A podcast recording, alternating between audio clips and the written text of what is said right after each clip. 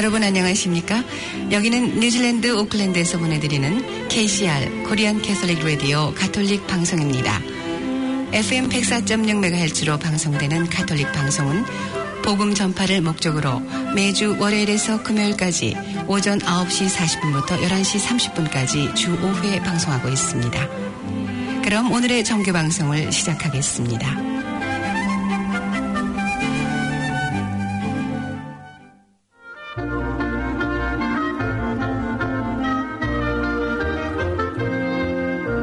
오늘의 강론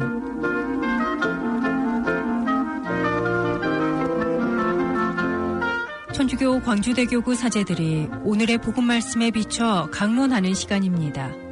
성 요사팟 주교 순교자 기념일인 오늘은 금암본당 김재인 신부입니다.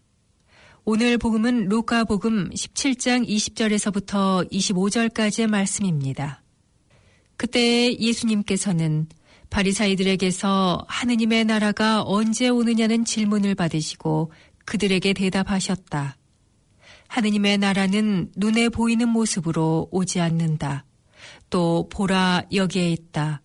또는 저기에 있다 하고 사람들이 말하지도 않을 것이다. 보라 하느님의 나라는 너희 가운데에 있다. 예수님께서 제자들에게 이르셨다.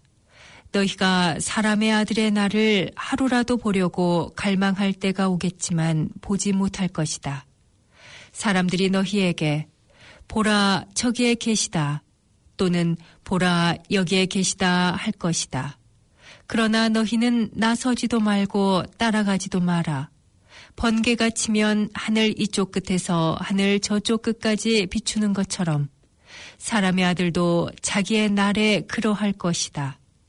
그러나 그는 먼저 많은 고난을 겪고 이 세대에게 배척을 받아야 한다. 주님의 말씀입니다. 성경에서 전하는 하느님 나라는 임금이신 하느님의 자비로운 통치를 뜻합니다. 구약의 이사야 예언서에 드러난 하느님 나라는 통치 영역을 뜻하는 장소적인 개념이 아니라 하느님의 통치권을 의미합니다. 예수님께서는 이러한 구약의 전통을 그대로 수용하십니다. 대표적으로 이사야서 58장 6절 그리고 61장 1절에서 2절의 말씀을 암시적으로 인용한 나자렛 선교 설교의 복음인 루카복음 4장 16절에서 19절의 말씀이 그러합니다. 하느님께서는 가난한 자들, 곧 가난뱅이, 병드니, 우느니 고통받고 무거운 짐을 진 자, 포로, 죄인, 꼴찌, 철부지 등등 고통받고 소외된 사람들을 몸소 찾아오시어 자비로운 임금으로서 해방과 치유를 선물로 주십니다. 하느님께서 임금으로서 당신의 백성에게 베푸시는 자비로운 통치야말로 예수님께서 선포하신 하느님 나라인 것입니다. 예수님께서 당신의 삶으로 증언하신 하느님 나라는 현실적인 차원과 종말론적인 차원의 두 가지 차원을 모두 갖습니다. 하느님 나라는 묵시문학의 천상 왕국처럼 초월적 차원만을 지향하지 않고 현실적으로 인간의 삶과 역사에 관여합니다. 또한 내적인 변화를 통해서만 드러나는 것이 아니라 가시적이고 물리적인 변화를 통해서도 드러납니다. 하느님 나라의 현실적 차원을 무시하는 것은 말씀이 사람이 되시어 이 땅에 오신 예수님의 육화강생의 신비를 부정하는 것입니다.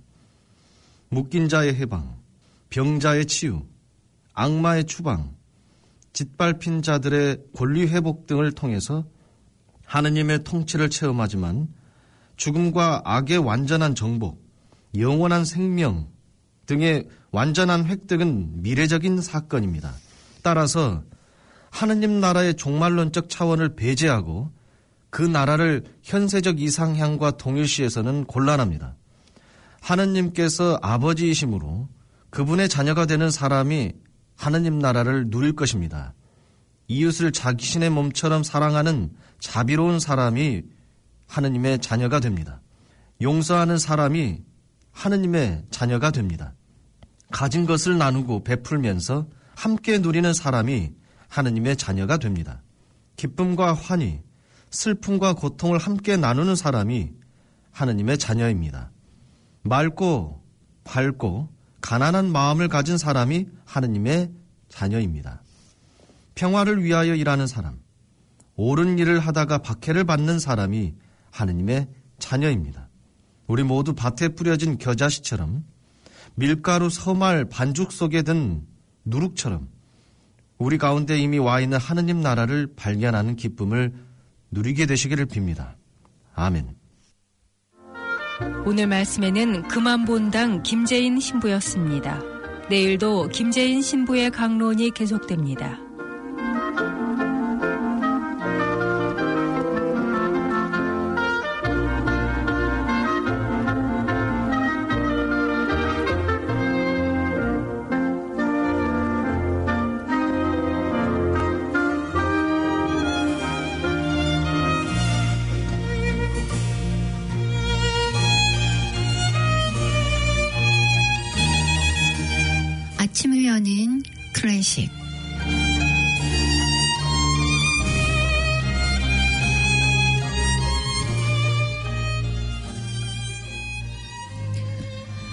머리가 생각하는 삶을 살다가 어느 날 맞닥뜨리게 되는 깊은 허무. 이것은 어떤 이들에겐 결핍일 수도 있고 어떤 이들에겐 후회일 수도 있으며 또 어떤 이들에겐 눈물일 수도 있습니다. 하지만 나는 이 허무야말로 가장 소중한 터닝 포인트라고 생각합니다. 이종수의 희망은 격렬하다라는 책에 실린 글이었습니다. 아침을 여는 클래식 오늘 들으실 곡은 드보르작의 유머레스크입니다.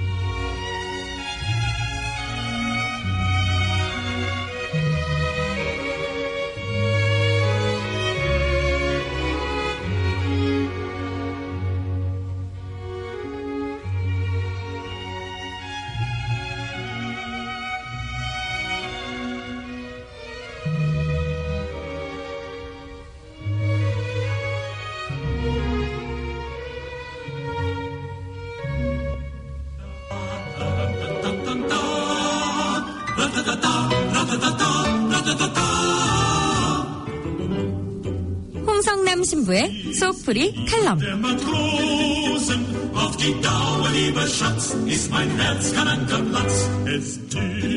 마음이 답답하고 힘드신가요? 우리 생활과 밀착된 풍부한 예화들과 속 시원한 조언으로 영적 갈등을 풀어주는 홍성남 신부의 속풀이 칼럼. 이 시간 진행해 가톨릭 영성심리상담소 소장 홍성남 마테오 신부입니다.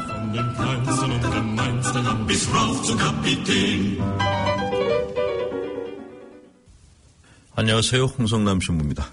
오늘 복음은 마태복음 13장 1절에서 9절입니다. 그날 예수께서는 집에서 나와 호숫가에 앉으셨다. 그러자 많은 군중이 모이들어 예수께서는 배에 올라앉으시고 군중은 물가에 그대로 서 있었다. 예수께서 그들에게 많은 것을 비유로 말씀해 주셨다. 자, 씨 뿌리는 사람이 씨를 뿌리러 나왔다. 그가 씨를 뿌리는데 어떤 것들은 길에 떨어져 새들이 와서 먹어버렸다. 어떤 것들은 흙이 많지 않은 돌밭에 떨어졌다. 흙이 깊지 않아 쌓은 곳 돋아났지만 해가 솟아오르자 타고 말았다. 뿌리가 없어서 말라버린 것이다. 또 어떤 것들은 가시덤불 속에 떨어졌는데 가시덤불이 자라면서 숨을 막아버렸다. 그러나 어떤 것들은 좋은 땅에 떨어져 열매를 맺었는데 어떤 것은 백배, 어떤 것은 예순 배, 어떤 것은 서른 배가 되었다. 귀 있는 사람은 들어라. 예. 씨를 뿌렸는데 어떤 것은 열매를 맺고 어떤 것은 열매를 맺지 못하였다는 말씀. 이 말씀은 씨를 맺지 못한 책임을 각자 져야 한다는 뉘앙스를 풍기기도 합니다. 그래서 이 부분을 묵상하다 보면 맞는 말씀이긴 한데 안 되는 걸 어쩌란 말이냐 하는 울컥하는 심정이 들기도 합니다. 그런데도 우리 귀 안에서는 복음의 이 대목으로 다른 사람도 죽이고 자신도 죽이는 우둔한 사람들이 꽤 많습니다. 자신의 타인에 대해서 혹독한 평가를 해서 가뜩이나 주눅드는 마음을 더 위축되게 만드는 소위 지도자급 되는 사람들이 꽤 있습니다. 이들은 다른 사람들에 대해서 혹독한 평가를 함으로써 쾌감을 넣는 세디스트들이지 결코 진정한 신앙인이라고 볼 수 없는 사람들입니다. 그럼에도 불구하고 많은 분들이 나는 가시덤불이야, 나는 돌밭이야, 나 같은 걸 하나님께서 반기하실 리가 없어 하면서 우울하고 힘겨운 신앙생활을 하고 있습니다. 자기 스스로 자기 마음을 연옥이나 지옥으로 만들고 그 안에서 자기 고문 게임을 하면서 살고 있는 것입니다. 그러나 인간은 자기 의지로 자신을 성장시킬 수 있을 만큼 강하고 신념 있는 존재가 절대로 아닙니다. 상처투성이로 욕구 결핍증에 시달리며 어린아이처럼 힘없이 살아가는 것이 보통 사람들의 모습입니다. 따라서 왜 너는 내적 성장을 못하는가? 왜 열매를 맺지 못하는가? 라고 질책하는 것은 영적 성장에 전혀 도움이 되질 않습니다. 내적으로 성장하려면 자신이 왜 성장을 하지 못하는지 그 원인을 찾는 것이 중요합니다. 왜 내 마음이 돌밭처럼 되었을까? 왜 내 마음이 가시덤불처럼 되었을까? 이처럼 자기 자신을 이해하고 다독이는 신앙생활 때 돌밭 사이로 작은 싹이 트기 시작하고 가시덤불 사이에서 꽃이 피기 시작하는 것입니다. 사람이 앉는 의자, 아닌 것 같은데 어떤 의자에 앉는가에 따라서 사람의 마음이 드러난다고 합니다. 딱딱하고 불편한 의자에 앉으려는 사람들은 마음 안에 죄책감이 많은 사람들이라고 하죠. 자기 스스로를 단죄하는 경향이 강해서 의자뿐만 아니라 삶의 모든 것을 다 불편한 것을 선택한다고 합니다. 마음속에서는 너는 이런 일을 당해뒀사 하는 독성 잔소리가 행행하고요. 낮은 의자를 선호하는 사람들은 자긍심이 낮다고 합니다. 다른 사람들을 내려다보면서 말하는 것이 불편하고 남들을 올려다보는 자리에 앉아야지 안정감을 갖습니다. 아기 같은 심성인데 의존적인 사람들인 것이죠. 크고 편안한 의자를 좋아하는 사람들, 마음이 한껏 고양되는 사람들이라고 합니다. 나처럼 살아봐 하는 마음이 업되어서 때로 근거 없는 자신감으로 허풍을 떤다고 하죠. 상담 때 치료자와 가능하면 가까운 곳에 의자를 찾는 사람들은 의존심이 강하고 마음이 불안한 사람들입니다. 때로는 그룹 상담에서 치료자의 바로 옆에 앉아서 치료자에 대해서 심한 호감을 보이면서 다른 내담자들에게 보이지 않는 권력을 행사하는 사람들입니다. 이런 이들은 치료 목적보다 자기 지배 욕구를 채우기 위해서 치료자를 이용하는 사람들입니다. 이들은 치료자가 자신을 직면하지 못하도록 하면서 다른 사람들에게 자신이 치료자인 양 행세하기에 내담자들 안에 피어난 독버섯이라고도 합니다.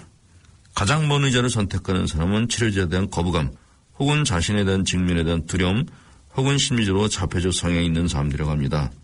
이들은 문구멍으로 방안을 본 아이의 심정으로 세상을 봅니다. 그래서 늘 마음 따로 몸 따로 삽니다. 여러분은 어떤 자리에 사는지요?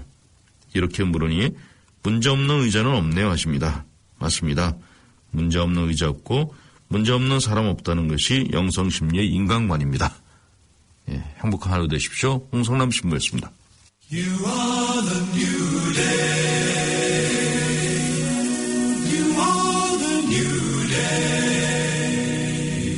홍성남 신부의 소프리 칼럼. 인터넷 홈페이지를 통해 언제든 지난 방송을 들으실 수 있습니다. www.pbc.co.kr로 들어오셔서 라디오 오전 프로그램을 클릭하시면 되고 스마트폰 팟캐스트로도 다시 들으실 수 있습니다. 시원하고 명쾌한 속풀이가 필요하시다고요? 홍성남 신부의 속풀이 칼럼과 함께 해 주세요. 이 시간 진행에 가톨릭 영성 심리 상담소 소장 홍성남 마테오 신부였습니다.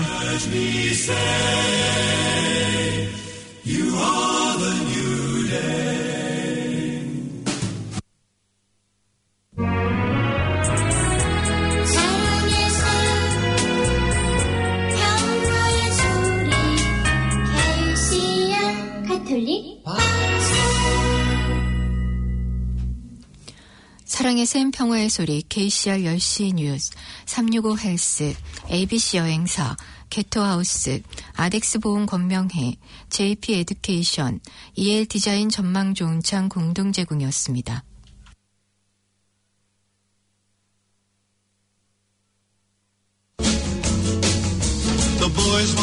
우리 동네 건강식품 365 헬스 오클랜드 퀸스트리트 미드시티 빌딩 2층 알바니 하나로 마트 한인성당 입구 초입에 위치하고 있습니다. 365일 건강하세요.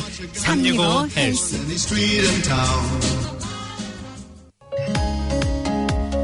할인 항공권 전문 취급 ABC 여행사 항공권 전문가들이 친절하게 상담해 드립니다. 신속 정확 친절 서비스 ABC 여행사에 오시면 편안함이 있습니다. 최고의 여행 ABC가 만들어 드립니다. 59번지 하이스트리트 9층 ABC 여행사 지금 전화 주세요. 379-9009 가톨릭 뉴스입니다. 프란치스코 교황은 오는 11월 15일 제4차 세계 가난한 이의 날을 맞아 가난한 이에게 내 손길을 뻗어라, 뻗어라라는 주제로 담화를 발표했습니다.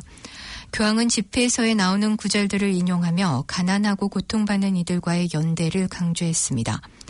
교황은 하느님께 드리는 기도와 가난하고 고통받는 이들과의 연대는 떨어질 수 없는 것이라며 가장 가난하고 멸시받는 이들을 비롯해 모든 사람 안에 하나님 모습이 새겨져 있음을 깨달아야 한다고 말했습니다.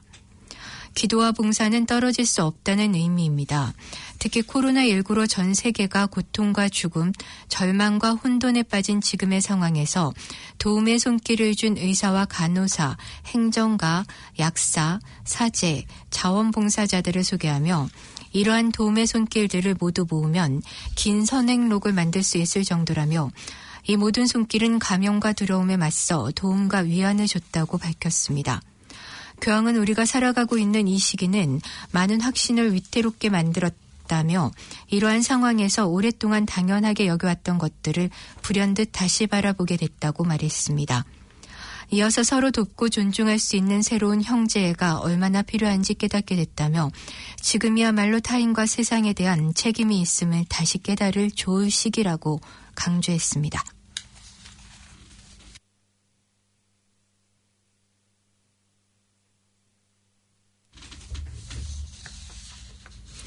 뉴질랜드 뉴스입니다. 뉴질랜드 중앙은행은 기준금리 0.2%로 동결하고 천억 원, 천억 달러 규모의 자산 매입 프로그램도 유지하기로 결정했습니다. 오는 12월부터 대출 지원 프로그램인 PLP, FLP를 통해 뉴질랜드 은행들에게 저금리로 자금을 제공하겠다고 발표했습니다.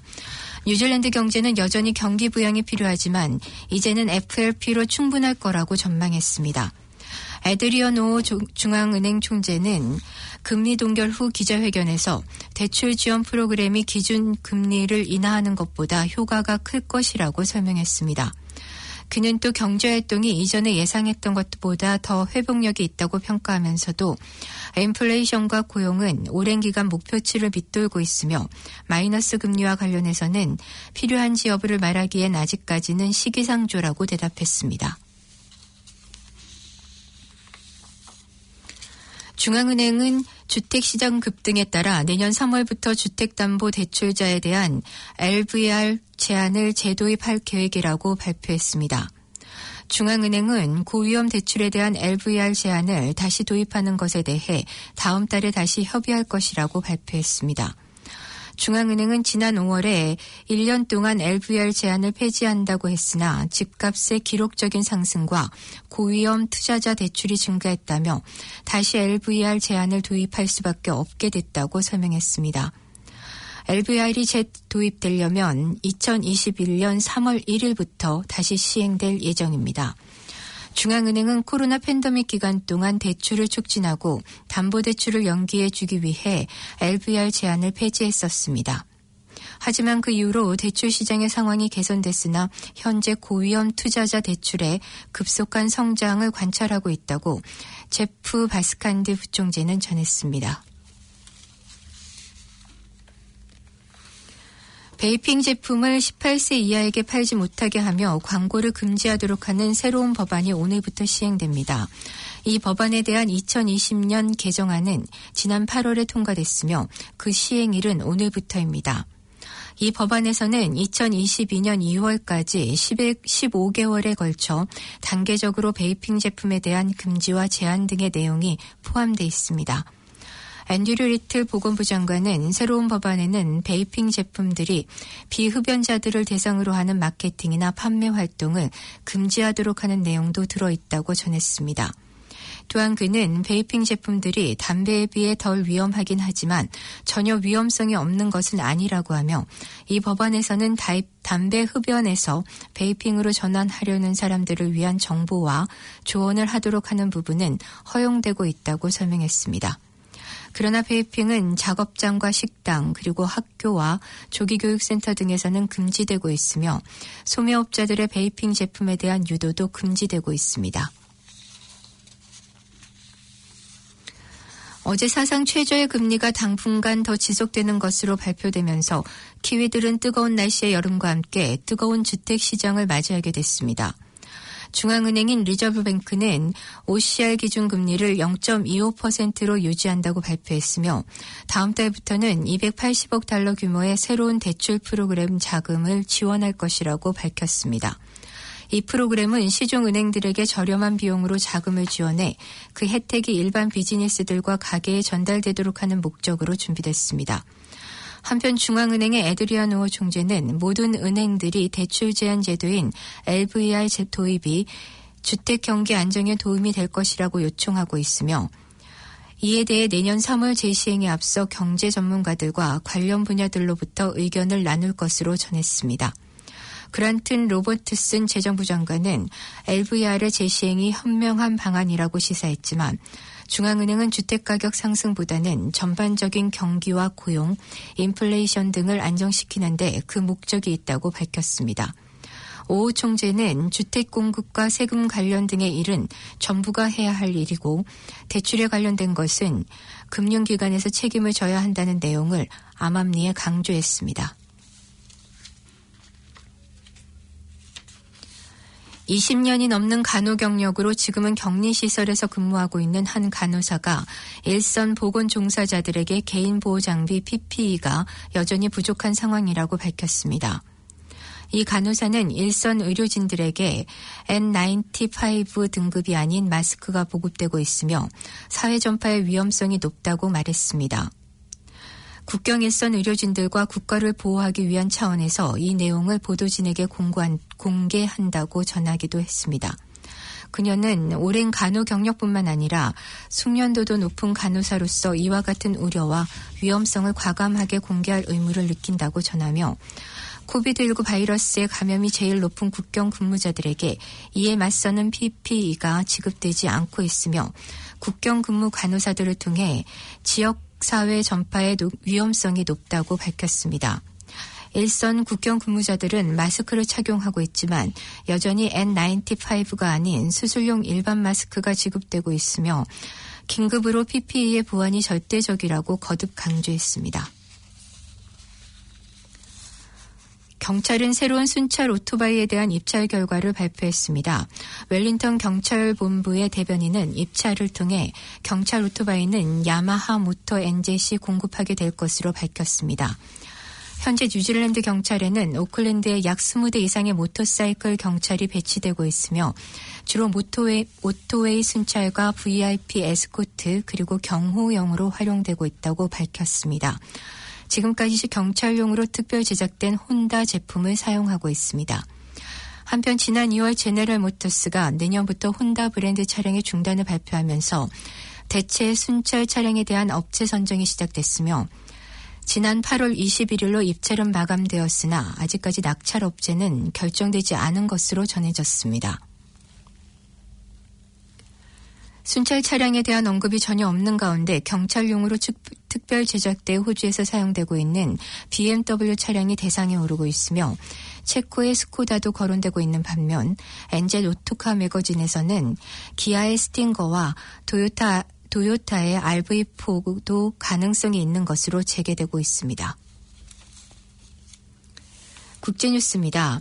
영국의 코로나19 사망자 증가 속도가 빨라지면서 유럽에서 가장 먼저 누적 사망자 규모가 5만 명을 넘어섰습니다.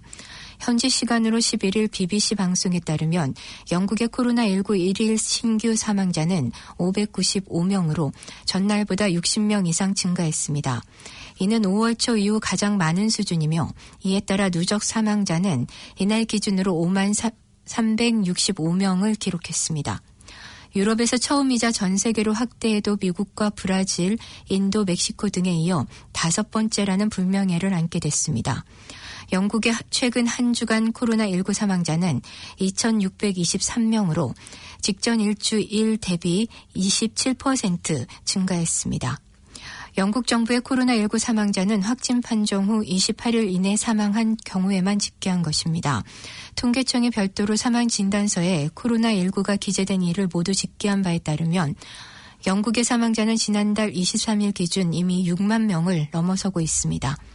이들 중에는 확진 판정을 받지 않았지만 코로나19로 목숨을 잃은 것은 것으로 의심되는 경우도 모두 포함됩니다. 한국뉴스입니다.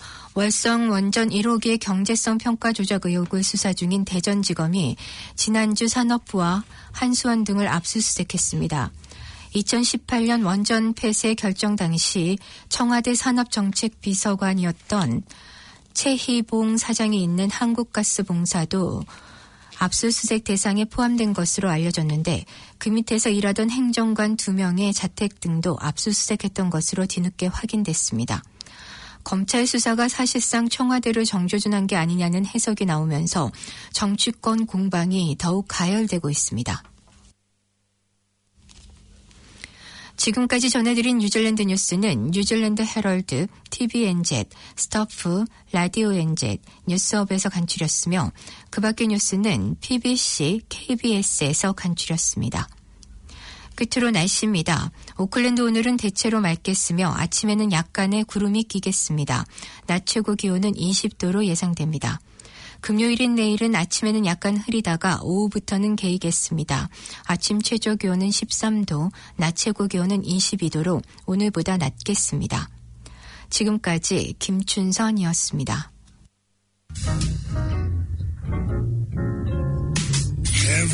오늘도 수고한 당신. 다가오는 특별한 날엔 특별한 케이크로 자리를 빛내보세요. 열심히 일한 나에게 선물하는 달콤한 사치. 이젠 케이크도 명품으로 드세요. 엄선된 재료로 최상의 품질만 고집하는 프리미엄 케이크 하우스, 게토 하우스. 문의 전화 274-7744. 사랑의 샘 평화의 소리 KCR 10시 뉴스 365 헬스 ABC 여행사 게토하우스 아덱스 보험 건명회 JP 에듀케이션 EL 디자인 전망 좋은 창 공동 제공이었습니다.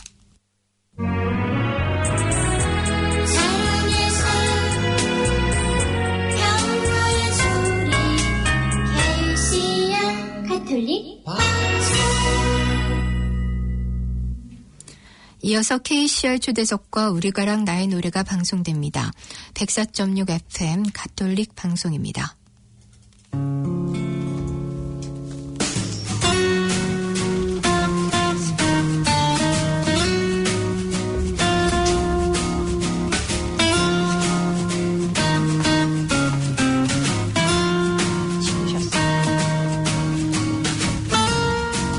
안녕하세요. KCR 초대석의 한우성입니다. 마음의 기쁨은 곧 사람의 생명이며 즐거움은 곧 인간의 장수이다. 집에서 30장 22절의 말씀입니다.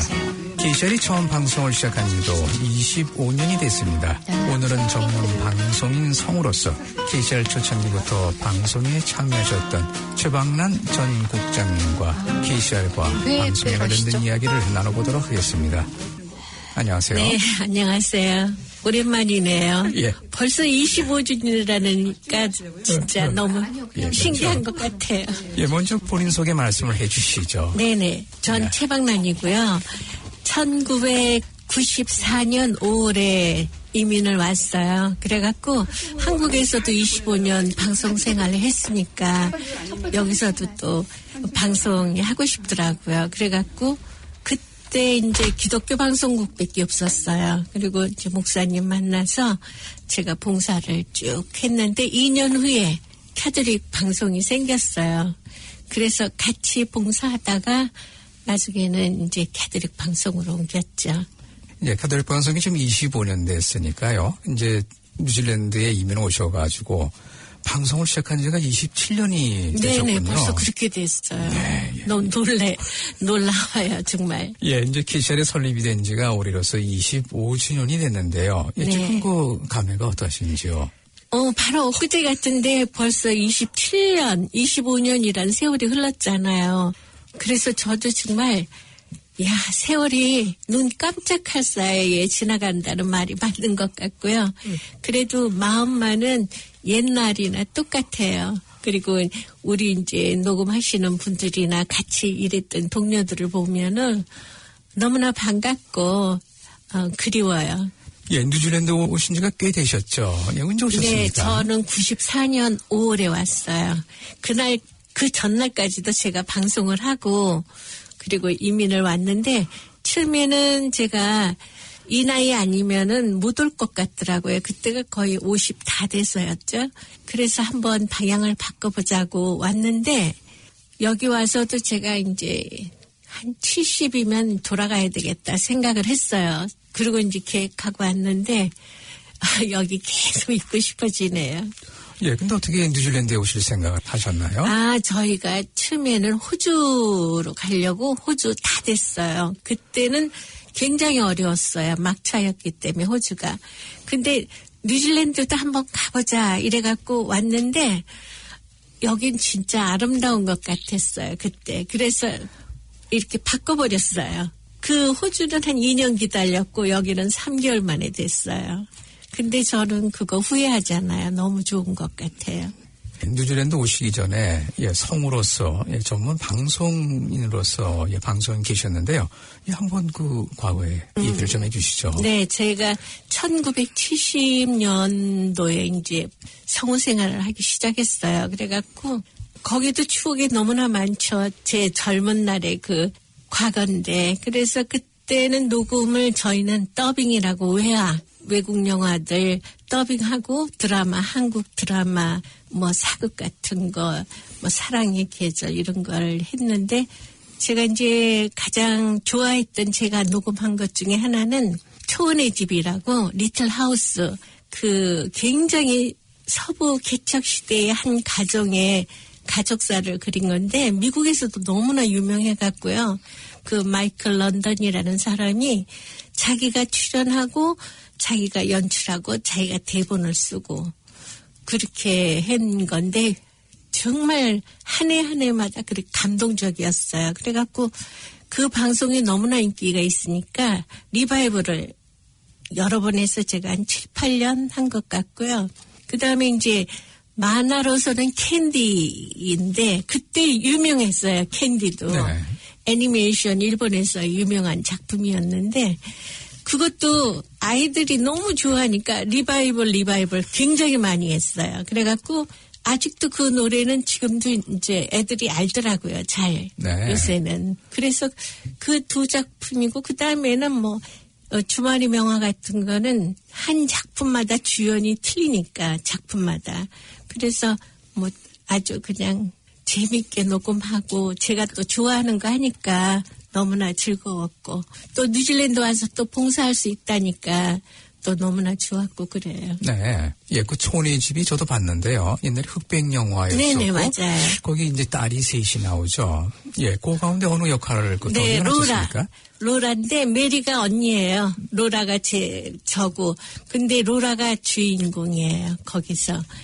근데 이제 그 개척 옛날에 그 미국 개척 시대에 그 삶은 굉장히 다양했어요. 그래갖고 볼 때마다 저도 그게 한번 다시 한번 리바이벌이 됐으면 좋겠다는 생각이 들어요. 네.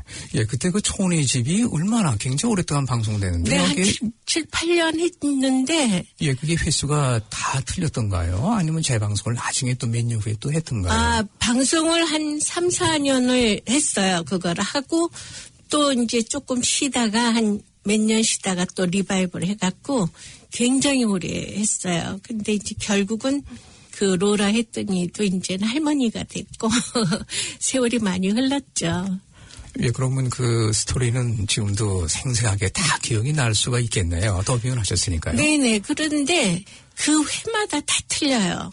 그래서 연속곡처럼 그게 이렇게 이어가고 그러질 않고 회마다 다 틀리니까 이제 그때 그때 감동을 받는 거죠.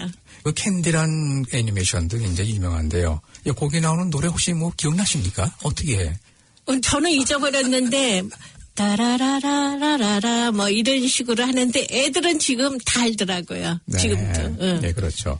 예, 뉴질랜드 오시기 전에 이제 성우로서 활동을 하셨는데요. 한국에서 그 성우가 되려고 그러면은 어떻게 방송에 음. 들어가게 되셨을까요? 제가 이제 방송과를 졸업하고 이제 그때는 시험을 치지 않으면 들어갈 수가 없어요. 그래갖고 시험이 굉장히 어려웠어요. 그래서 MBC에 이제 도전을 하는 날 그날 가스를 연탄 가스를 마셔갖고 제가 목소리가 완전히 잠겨버렸어요. 그래갖고 떨어졌어요.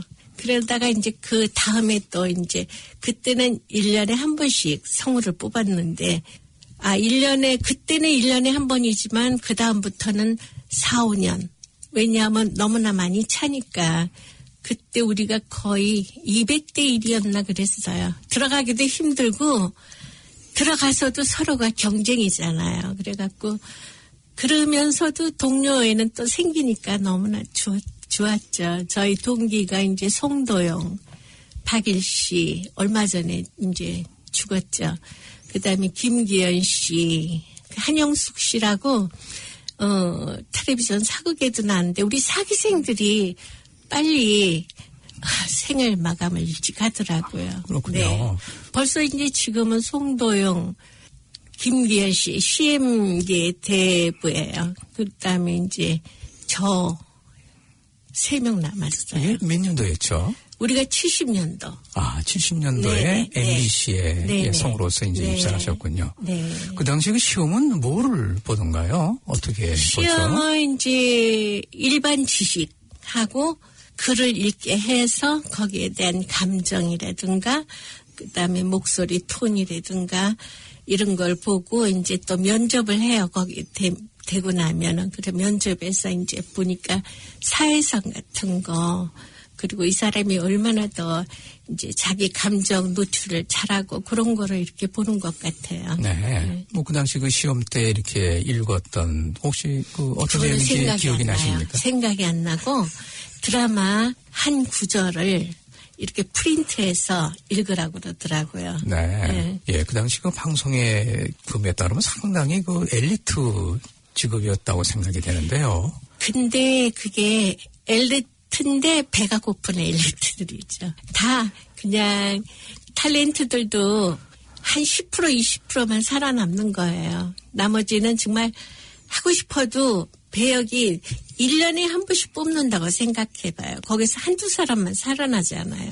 그러니까 어떤 면에선 자기가 좋아하니까 그렇게 오래 했지만 또 다른 면을 보면은 또 안 된 정말 가슴 아픈 일들이 많죠. 네. 경쟁이 심하니까. 예, 그 당시에는 그 외화를 TV에서 다 더빙으로 봤기 때문에 네네. 여러 그 외화도 아마 더빙을 하셨겠네요. 네, 우리는 그때 이제 전속이니까 월급을 받았고 더빙은 또 따로 그 횟수마다 주니까 월급으로는 안 나오지만 쓰기는 참 좋았어요. 그래서 같이 그냥 여럿이 모여서 저녁마다 그냥 다니고 그게 이제 지금은 추억이죠. 응. 예, 그리고 연극 공연도 좀 하셨습니까? 네, 그때 국립극장에서 노틀담의 꼽추 또 신축시 씨, 아 그때 선우용녀 씨랑 했구나. 그리고 안톤 체업의 곰 그거는 이제 일반 무대에서 이렇게 관객들 모아놓고 하고 그것도 저기 연극이 보통 어려운 게 아니에요. 한 우리가 연습을 한 3, 4개월을 해요. 매일. 그런데 페이가 없어요. 왜냐하면 그때만 해도 엄청 가난들했어요. 국립극장에서 해도 돈들이 없으니까 그냥 후원 받아서 하고 또 이제 자기가 돈 있으면 또 내놔요. 내놓기도 하고 그래서 굉장히 어려운 가운데 생활들이 안 됐죠 그때는. 지금은 그래도 많이 변한 것 같아요. 연극은 그러면 어떻게 뭐 대학교 시절 때부터 하셨습니까? 언제부터 시작하셨죠? 어, 방송국 들어가서 우리 이제 초년생이니까 니네들 이런 걸 많이 해야 된다 이래갖고 했죠. 예, 이제 성으로서 이제 계속 하시려고 그러면 아마 목소리에 굉장히 신경을 쓰셔야 될 것 같은데요. 이 어떻게 뭐 목소리를 보존하는 방법이 있나요? 신경 쓴 거 하나도 없는데 지금 이 나이가 되니까 요새 이제 매운 거 먹어도 목이 이제 조금 그 발음이 좀 이상한 소리가 나고 그래요. 근데 네. 그 당시에는 뭐 술도 잘 마시고 서로들 그냥 뭐 매운 것도 잘 먹고 이래도 껐떡이 없더라고요. 근데 이제 나이가 드니까 조금 변해가는 것 같아요. 네. 네. 그 주변에서 이렇게 목소리 관리하시는 분들 혹시 계시면 그분들은 어떻게 내 관리를 성격인? 것 같아요. 조금 예민하고 좀 꼼꼼한 사람들은 자기 목소리 관리를 해요. 뭐 담배들도 안 피고 또 이제 술 같은 것도 조심하고 또 매일 날계란 그거 먹으면 목소리 좋아진다고 해서 그렇게 하는데 뭐 다른 사람들은 그냥 이렇게 타고난 게 좀 많은 것 같아요. 네. 더빙한 거 보시면 이렇게 어린아이 역을 많이 맡았는데요. 네네네. 그 역할 때는 이렇게 어린아이 모- 그 소리를 이렇게 의식적으로 내야 됩니까? 아니면 원래 목소리가 이렇게 어린아이 목소리처럼 이렇게 쉽게 나올 수가 있는지요? 아, 사람마다 이렇게 목소리 톤도 틀리고 물론 가성을 내죠. 가성을 가성 중에 진성을 내는 거죠. 가성만 내면은 그 소리가 마음이 담겨 있지가 않잖아요. 그래서 이제 저희가 이제 노력을 하고 목소리 칼라가 조금 이렇게 목소리가 붉으면 노인네가 좀 편안하고 조금 하이톤이고 조금 이렇게 가늘면은 어린아이 역을 하기에 좀 가장 적당하죠. 네. 예, 지금도 연세가 뭐 적지는 않으신데요. 네, 많죠. 예, 목소리만 들으면은 뭐 전혀 그 상상이 안 가죠. 굉장히 젊게 이렇게 그게 그 연습에서 그렇게 된 것일까요? 아니면 원래 그 타고나서 그렇게 될까요? 원래 타고난 것 같아요. 근데 그때는 그 소리가 자꾸 어려 보인다는 소리가 듣기가 싫더라고요. 근데 지금 생각하니까 그것도 참 고마운 거죠. 네. 예, 그렇죠. 목- 목소리에 지금 나이가 전혀 예, 가미가 안 됐으니까. 네, 제가 예, 한 70이 넘었잖아요. 예, 예. 근데 네. 아마 들으시는 분들은 아마 더빙한다 그러면 지금 이제 또 어린아이, 뭐 네. 조금 큰 어린아이 목소리처럼 아마 그렇게 들릴 수가 네, 있을 것 같습니다. 아직도 우리 이제 동기들은 그 어린아이 역을 하고 있어요. 요새는 비행기 안에서 영화를 보여주잖아요. 그런 것부터 시작해서 밖에서 녹음하는 게 많거든요. 그러면 그런 만화를 아직도 우리 동기들은 하고 있더라고요. 아, 지금 네. 70대인데도 이제 그렇게 어린아이 목소리를 옛날처럼 내고. 그렇게 많이는 안 하지만은 이렇게 가끔 하는가 봐요. 네, 그러셨군요. 예, 이제 그 이민을 한 25년 전, 27년 전, 네네. 그냥 30년이 됐는데요. 예, 그때 그 한국 분들이 많았습니까? 이민 오실 때? 그때가 제일 많은 것 같아요. 94년도, 95년도. 그래서 그때는 처음에 오니까 각 집집마다 파티를 많이 했어요. 너무 모르니까 가까이들 하려고 거의 한 일주일에 두세 번씩 만나고 그래서 그때는 굉장히 가까웠어요. 친척같이. 그런데 이제 지금 생각해 보면은 그때가 좋았던 것 같고 요새는 그렇게 많이 모이지 않고 요새는 이제 어느 정도 자리 잡으니까 자기 가게 한다든지 뭐 자기 일이 있잖아요. 그러니까 요새는 좀 그런 게 뜸한 것 같고 저도 음, 오고 얼마 되지 않아서 건강식품을 우연히 하게 됐어요. 그런데 한국의 방송국에 있을 때는 PD, 그 다음에 엔지니어, 우리 성우들만 그렇게 만났는데 여기 오니까 팔도에서 다 모이니까 너무 좋더라고요. 그리고 우리 집이 이제 타카푸나니까 굉장히 사람들이 많이 왔어요. 그래서 너무 고마웠죠. 이제 방송계에 계시다가 이제 오셨기 때문에 도착하자마자 이제 방송에게 그 합류하는 게 굉장히 좀 바람이 계셨을 텐데요. 예, 제일 처음에 그 어느 방송국에 그 봉사를 하시다고 아, 했죠? 네. 제가 이제 여기 오니까 여기는 방송국이 없나 생각해서 이제 물어봤어요. 그랬더니 기독교 방송국이 있다고 장오균 목사님이 하시는 거라고 그것밖에 없다고 그러더라고요. 그래서 제가 이제 찾아가서 이제 차를 마시면서 이제 얘기를 했어요. 그랬더니 도와주면 너무나 좋다고. 그래서 그때부터 이제 또 너무 잘해주셨어요. 그 전도사님이랑 목사님이랑. 그래서 내 프로를 갖고, 음, 저는 제가 항상 그랬어요. 좋은 소재가 있으면은 그게 감동받을 일이라면은 저는 이제 그런 프로를 하고 싶다고 뭐 뉴스 뭐 이런 거였는데 저는 그거는 맞지 않고 제가 하고 싶은 거 하고 싶다 그러니까 목사님이 그렇게 하라고 그래서 그때 한우리교회 사모님하고 한인방송 사모님하고 그때 여기 있는 시인도 있었어요. 그리고 여러 사람이 그때 있던 이 뉴질랜드 생긴 일들을 많이 이제 방송을 하게 해줬어요.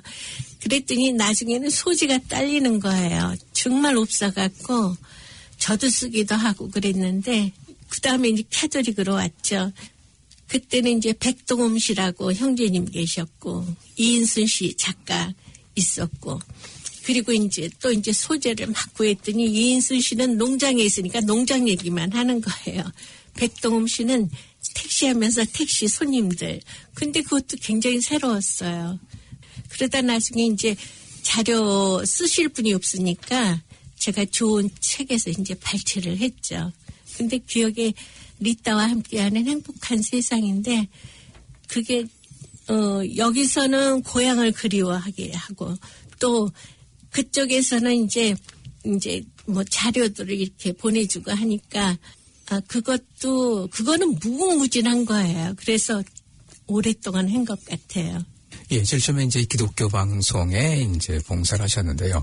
예, 그 방송은 얼마 동안 프로가 몇 시간 했고 그 다음에 어떤 내용들이 주로 있었을까요? 그것도 리따와 함께하는 어, 행복한 세상이란 프로처럼 그 프로 한 20분짜리였는데 읽어주고 중간에 음악 보내주고 그리고 이제 나중에는 이제 엔딩은 이제 하나님 감사합니다 뭐 이런 식으로 해서 이제 엔딩이 끝나고 그랬는데 여기 와서도 또 리따와 함께하는 행복한 세상도 좀 비슷한 맥락이었어요. 음. 예, 그 기독교 방송에서 리따와 하는 행복한 세상 외에 예, 다른 분들이 또 하는 프로는 어떤 프로를 그때 당시에 주로 방송을 했습니까? 그때는 거기도 시간이 길지가 않으니까 뉴스 위주로 하고 음악 프로 이제 한국 사람이 그리워하는 음악들, 그 다음에 가요들, 그 다음에 성경, 그 다음에 이제 성가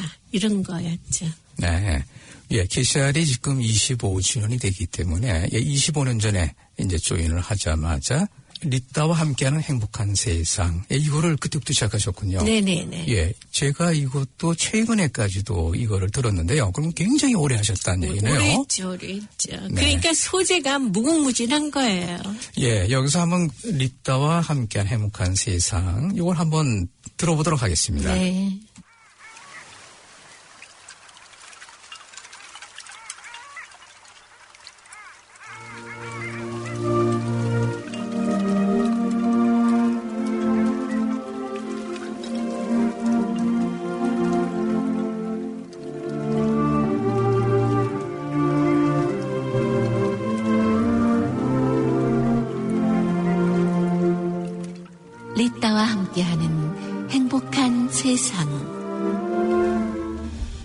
아버지의 고희연.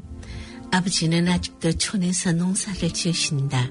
평생 지게를 지고 리어카를 끌고 경운기와 트럭터를 몰면서 훌쩍 세월을 건너오셨다.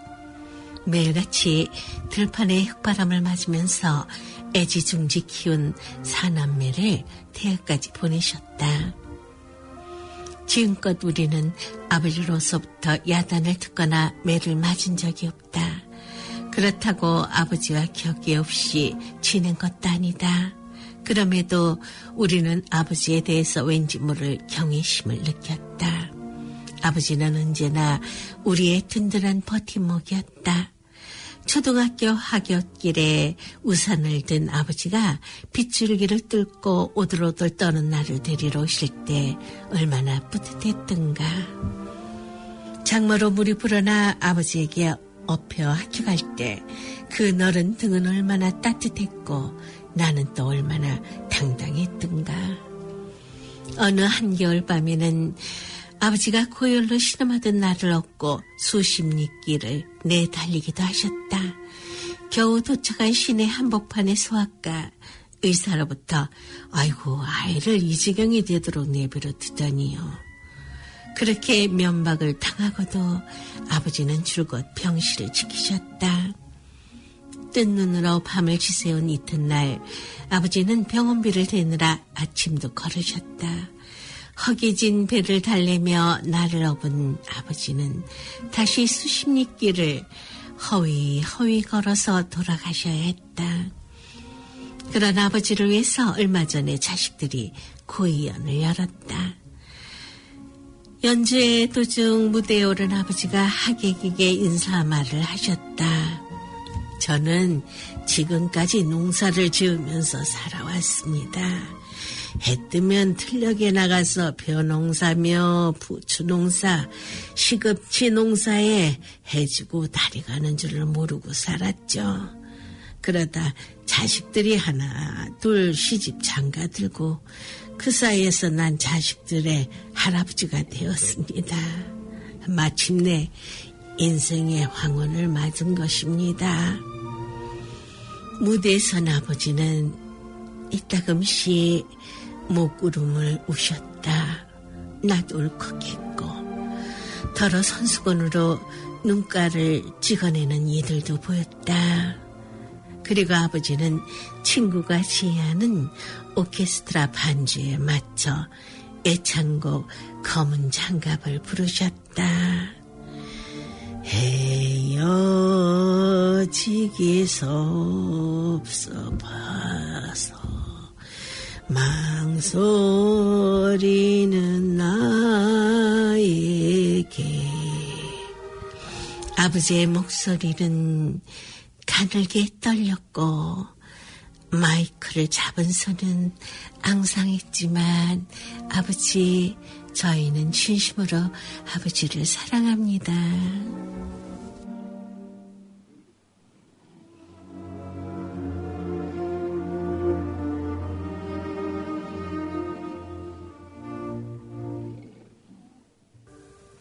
예, 근데 여기 들리는 목소리가 지금 하시는 목소리보다 더 나이가 들어 보이는데요. 이게 한 뭐 10년 전일 것 같은데요. 왜냐하면 지금은 얘기하는 톤이고요. 그 리따와 함께 하는 거는 좀 가라앉혀서 제가 읽는 거니까 조금 틀릴 수도 있어요. 예. 네. 그 시점이 뭐 한 10년이면 굉장히 오랜 시점. 예, 여기서 나오는 그 이야기가 상당히 어떻게 보면은 그 감명적인데요. 여기 나오는 그 원고는 어떻게 작성하셨습니까? 여기 있는 작가분들, 예. 그 다음에 이제 한국에 있는 좋은 책을 제가 보고 거기서 발췌를 했어요. 제가 네. 읽어보고 이게 마음에 와 닿는다 하면은 그거를 했죠. 예, 근데 그렇게 하더라도 책이 굉장히 많을 텐데요. 아, 책은 매달 나와요. 아, 그렇습니까? 네. 그 뭐 좋은 생각도 있고 또 뭐 여러 가지 있으니까 처음에는 여기서는 너무 어려웠어요. 왜냐하면 몇 년이 지나니까 이게 누구한테 얻을 수가 없는 거예요. 그리고 얘기가 다 뻔한 거니까.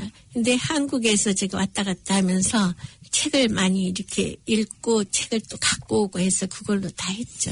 예, 중요한 거는 이제 그 책, 예, 책이 상당히 네네. 많고, 이제 내용도 그 많지만은, 이, 그거는 이제 어떻게 전달하느냐에 따라서 아마 크게 차이가 날것 같은데요. 네. 예, 근데 어떻게 전달을 굉장히 이렇게 잘 하시네요.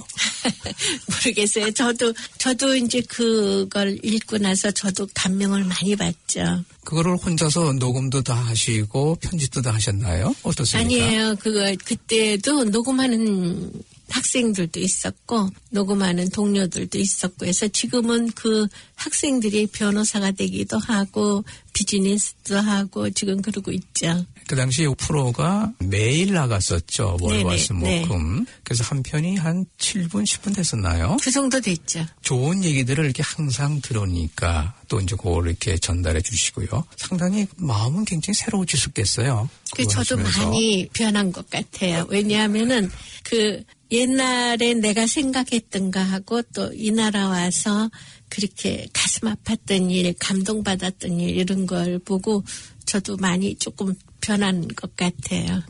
예, 근데 그 당시에 이제 KCR에 이제 들어오셨는데요. 예, KCR이 많이 변했죠. 한 십몇 년 동안. 그럼요. 예, 그 당시에는 그 봉사하시는 분들이 얼마나 계셨나요? 그때도 한 10명 정도 왔다 갔다 했어요. 왜냐하면 수시로 바뀌니까. 그래서 뭐 배장욱 국장님도 있고 이서영 국장님도 있고 또 뭐 많잖아요. 심원 형제님도 있었고 또 하여튼 그때 뭐 하여튼 많았어요. 네. 그래갖고 진짜 똘똘 뭉쳐갖고 이렇게 됐고 그때 또 신부님이 윤 신부님이 또 많이 그땐 도와주셨어요. 그래서 하나같이 똘똘 뭉쳐서 하니까 그때는 막 서로가 하겠다고 막 그랬는데 지금은 조금 그런 아쉬움이 좀 남아 있네요. 그 당시도 이제 뉴스가 주요 프로였겠죠. 10시 뉴스, 11시 뉴스가 있고. 네, 메인 프로가 있었으니까. 응. 그 외에 또 이렇게 뭐 기억나시는 그 프로가 또 있으신지요? 그때 학생들이 음악 프로를 했는데 그것도 굉장히 발랄하고 좋았던 것 같아요. 그 학생들 몇 명이 모여서 자기네들이 다 이렇게 만들어 갖고 틀어주고 하는데 우리 세대는 안 맞지만 젊은 그래도 젊은 그 청취자들을 이끄는데 많이 도움이 됐죠. 예, 그 당시는 뭐 인터넷도 많이 발달을 안 해가지고. 네네, 네. PCR 방송 아마 굉장히 많은 분들이 들었던 걸로 기억하는데요. 그때는 운전을 하면서 첫째 이제 뉴스, 한국 뉴스도 그립고 또 뉴질랜드 뉴스도 그리우니까 그걸 들으려고 이제 채널을 돌렸죠. 그 다음에 이제 어, 말씀도 좋고 하니까 듣는 사람이 많았는데 요새는 워낙 인터넷이 뭐 발달하고 이러니까 많이 노력을 해야지 이제 다시 또 모을 수 있겠죠. 그 당시는 그러면 전체적으로 이제 KCR의 방송 환경도 좀 많이 그 변했던 것 같은데요. 그 뭐 흐름이 어떻습니까? 어, 쭉 그때는 보니까. 저희가 공연도 했었어요. 크러쉬 또 이제 가수들 다 도움을 받은 거죠. 그다음에 희아라는 어린 학생이 지체부자유예요. 근데 피아노를 그렇게 잘 치더라고요. 그거는 노력 아니면 할 수 없는데 그런 것도 city에 이제 극장을 빌려서 하고 어느 정도 donation도 받고 또 저희도 donation도 하고 그리고 그때는 또 이제 광고하시는 분들이 많이 도와줬어요. 그래갖고 광고하시는 분들 모여서 저희가 또 이제 그동안에 있었던 일을 갖다가 또 얘기하고 차 대접도 하고 대접도 하고 막 그래갖고 어 좋았어요. KCR 방송을 쭉 하시면서 혹시 뭐 기억에 남으신 일이 있으신지요? 저희가 이제 카드릭 방송국이 영원했으면 좋겠어요. 영원했으면 좋겠는데 이제 신부님이 몇 년 계시다 가시고 몇 년 계시다 가시고 하니까 사실은 여기에 그런 거를 잘 모르시고 사목들도 몇 년마다 한 번씩 변하니까 이렇게 애정을 갖고 지켜주시는 분들이 꾸준해야 되는데 그게 좀 안타까운 것 같아요. 같이 오랫동안 녹음하고 같이 했으니까 가족 같아서 지금도 이제 그 사람들을 만나고 얘기하고 이렇게 저번에도 이제 백주연 씨도 봉사를 불교인데도 봉사를 많이 했잖아요. 오랫동안 그러더라고요. 뉴질랜드가 그립다고 그리고 그 KCR 방송국 팀들이 가족 같아서 자기는 참 든든하다고 그런 게 좋았던 것 같아요. 네, KCR의 전문 방송인들이 몇 분이 계셨는데요. 예, 어떤 분들이 네, 계셨죠? 백지연 씨 지금 얘기한 백지연 씨는 광주 문화방송 아나운서로 있었고 저는 MBC 성우로 있었고 그 다음에는 이제 여기서 트레이닝 받아갖고 하고 김기현 국장이 이제 MBC 아나운서로 있었어요. 전문 방송인이죠. 그리고 배장호 국장님은 어 그때 KBS 아무래도 그 전문 방송인으로서 그 방송인은 그 매력을 상당히 많이 느끼실 텐데요. 이 어떤 매력이 있다고 보십니까? 방송은 저는 마력이라고 생각해요. 그런 마력이 없으면은 할 수가 없어요. 이 가슴이 막 쿵쿵 뛰고 끌어당기는 힘이 있으니까 저희가 정말 어려운 때도 견디고 이랬는데 지금 여기서 봉사하는 것도 정말 20년이 넘었잖아요. 근데 하고 싶어요. 그래서 오는 거죠. 다 근데 다른 분들도 방송에 대한 거를 자기가 좋아하지 않으면 할 수가 없어요. 이거는 이거는 뭐 돈 주는 것도 아니고 다 봉사하고 자기가 점다 글 써서 만드는 사람도 있고 음악도 자기가 선곡하고 이러잖아요. 그래서 나는 마력이라고 생각해요. 기실에서 많은 봉사자분들이 봉사를 하시다가 또 나가고 이제 그러시는데요. 여기서 그 봉사하시는 그 어떻게 보면 후배들이 되겠죠. 예, 후배분들한테 예, 어떤 말씀을 예, 해 주시고 싶으십니까? 음, 이거는 방송 자체가 이게 봉사잖아요. 그 믿음의 매체로 하는 봉사니까 사실은 애정도 있어야 되고 매력, 마력이 있고 매력이 있으니까 자기가 오는 건데, 어, 저는 그냥 한 번 하면은 중간에서 이렇게 그치지 말고 좀 꾸준하게 해주셨으면 하는데 다들 일들을 해야 되고 이러니까 그런 아쉬움이 있어서 정말 경제적으로 넉넉하다 그러면은 월급들을 주면서 이 끝까지 이뤄내면 참 좋을 것 같은데 또 방송 봉사가 이게 어 캐톨릭이니까 봉사잖아요 자체가 하지만은 저는 이- 영원히 했으면 좋겠다 이런 생각이 드네요. 마지막으로 KCR 청취자분들에게 예, 한 말씀 부탁드리겠습니다. 네, 방송은 사실은 영원해야 된다고 생각하고요. 여러분들이 많이 들어주시고 또 많은 의견을 보내주시고 또 참여해 주시면은 방송 정말 오래 갈 것 같은데요. 많이 들어주세요. 오늘 그 KCR에서 이거 좋은 말씀 고맙습니다. 네, 감사합니다.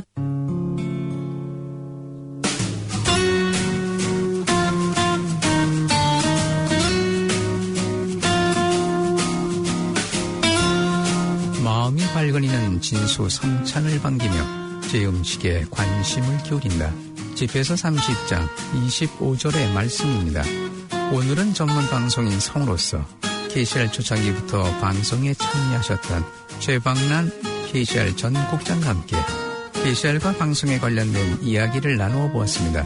지금까지 진행의 한우성이었습니다. KCR 애청자 여러분 고맙습니다. 다음 시간에 다시 또 뵙도록 하겠습니다. 감사합니다.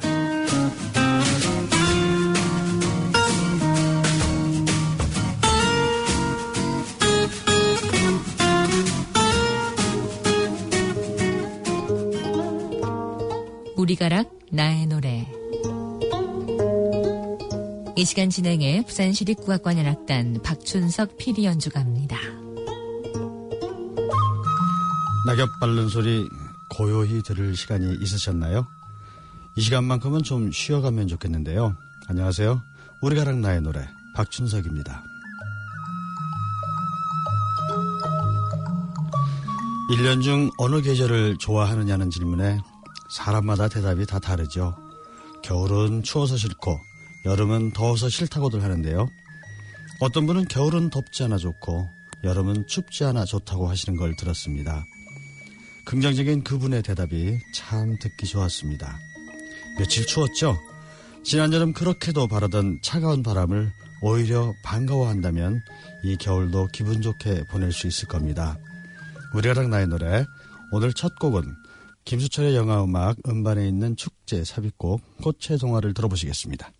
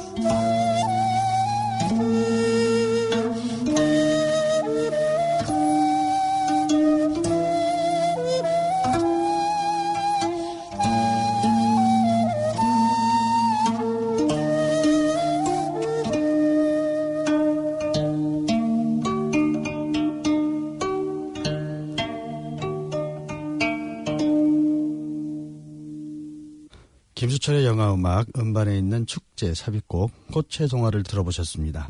이번에는 김정림의 해금 연주로 할아버지의 낡은 시계를 들어보시겠는데 김정림은 이 음악을 통해서 사랑을 이야기하고 따뜻함을 느끼게 하며 행복을 제시하고 있습니다.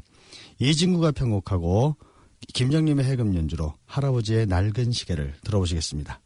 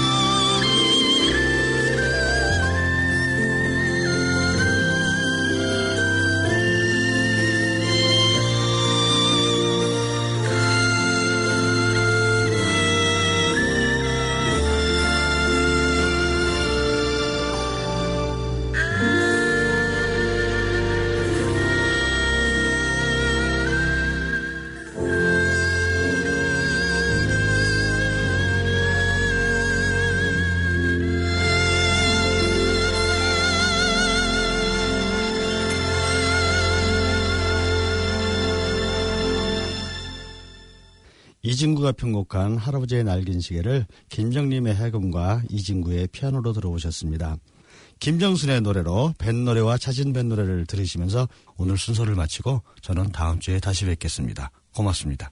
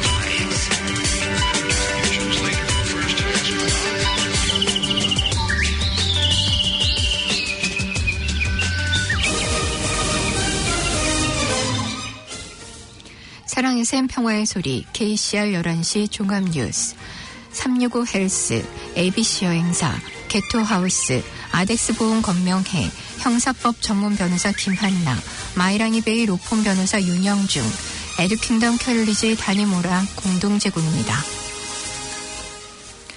뉴질랜드 중앙은행이 그 기준금리를 0.25%로 동결하고 1000억 달러 규모의 자산 매입 프로그램도 유지하기로 결정했습니다.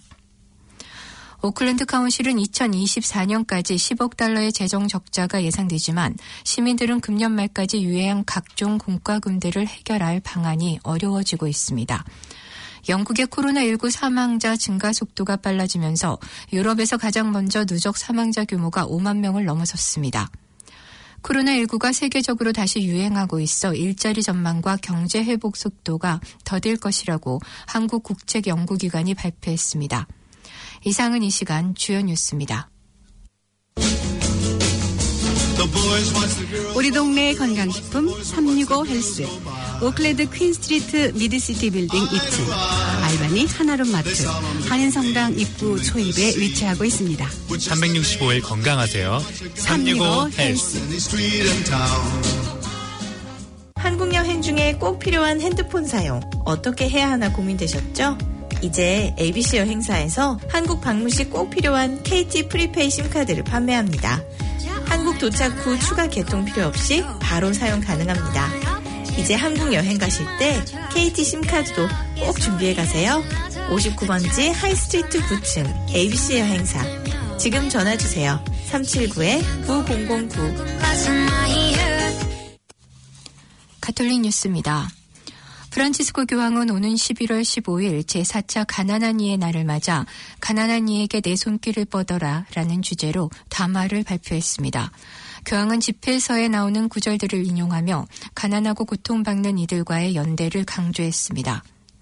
교황은 하느님께 드리는 기도와 가난하고 고통받는 이들의 연대는 떨어질 수 없는 것이라며 가장 가난하고 멸시받는 이들을 비롯해 모든 사람 안에 하느님의 모습이 새겨져 있음을 깨달아야 한다고 말했습니다. 기도와 봉사는 떨어질 수 없다는 의미입니다.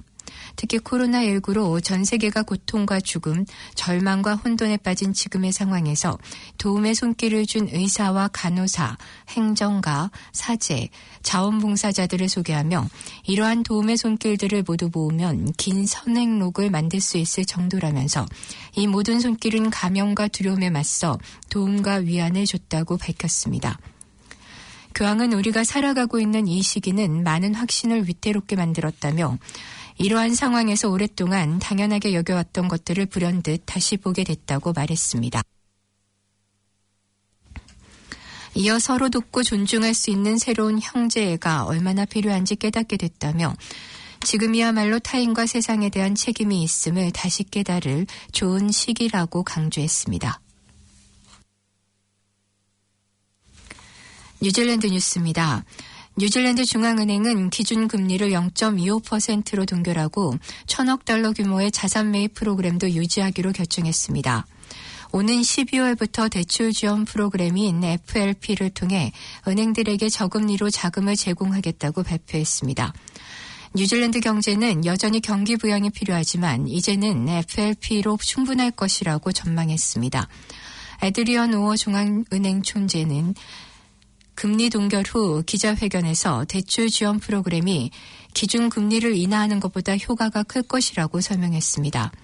그는 또 경제 활동이 이전에 예상했던 것보다 더 회복력이 있다고 평가하며 인플레이션과 고용은 오랜 기간 목표치를 밑돌고 있으며 마이너스 금리와 관련해서는 필요한지 여부를 말하기엔 아직까지는 시기상조라고 대답했습니다.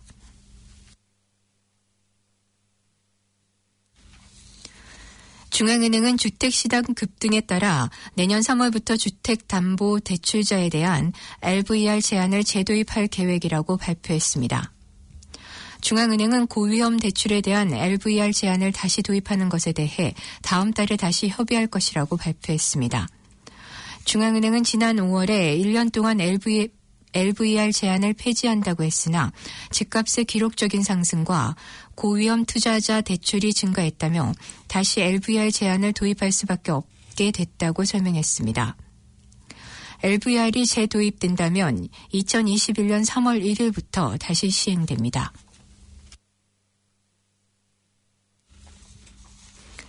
베이핑 제품을 18세 이하에게 팔지 못하게 하며 광고를 금지하도록 하는 새로운 법안이 오늘부터 시행됩니다. 이 법안에 대한 2020년 개정안은 지난 8월에 통과됐으며 그 시행일은 오늘부터입니다. 이 법안에서는 2022년 2월까지 11, 15개월에 걸쳐 단계적으로 베이핑 제품에 대한 금지와 제한 등의 내용이 포함되어 있습니다. 앤드류 리틀 보건부 장관은 새로운 법안에는 vaping 제품들이 비흡연자들을 대상으로 하는 마케팅이나 판매 활동을 금지하도록 하는 내용도 들어있다고 전했습니다.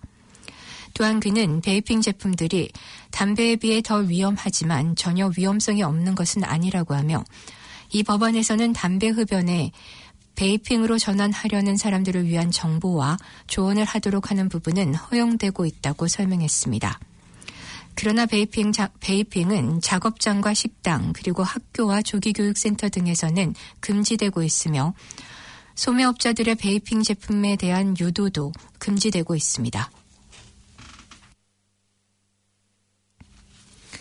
오클랜드 Council은 2024년까지 10억 달러의 재정 적자가 예상되지만 시민들은 금년 말까지 유예한 각종 공과금들을 해결할 방안이 어려워지고 있습니다. 오클랜드의 예산은 이미 4억 5천만 달러의 적자를 보이고 있으며 수백만 달러의 경비 절감 계획을 추진 중입니다. 이에 따라 내년에는 스포츠 필드, 수영장, 도서관 등의 신규 사업들이 모두 중단되며 시내버스의 전기차 전환 계획도 보류됐습니다. 예술 관련 부분도 70%가 삭감되며 지역공원 유지에 26만 달러 삭감 등 긴급이 요하지 않는 사업들에 대해 우선적으로 경비 절감을 시행하게 됩니다.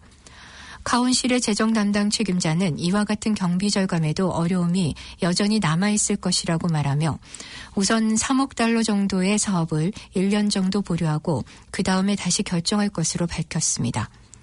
그는 어제 councillor들에게 제시된 새로운 재정 예상 보고에서 코비드19로 인한 비용은 계속해서 늘어나면서 2024년까지 추가로 5억 4천만 달러가 될 것으로 나타났습니다. 그러나 공무원 노조는 이와 같은 움직임 속에서 카운실 직원들이 불안함을 느끼고 있다며 더 이상의 직원 정리를 강화하지 않을 것이라고 전했습니다. 또한 카운실의 외채 수용을 가능, 외채 수용이 가능한 범위까지 늘리더라도 직원들의 정리 해고는 삼가해 달라고 요청하고 있습니다. 오클랜드 카운실에 따르면 콘서트들과 방문객들의 소비, 오클랜드 공항 사용료로부터의 분담금, 그리고 오클랜드 항구 사용료 등을 통한 시 재정 수익은 팬데믹으로 인해 60% 이상 줄어들고 있습니다. 금년에 크루즈 유람선은 한 대도 들어오지 않았으며 주차 요금을 내는 일반 차량들도 75%나 줄어들어 시수입원에 큰 지장을 주고 있다고 전해졌습니다. 다만 이 상황에서는 지출의 우선순위에 따라 경비를 절약해 코비드로, 코비드로 인한 충격을 최소화시키는 데 중점을 둘 계획으로 설명했습니다.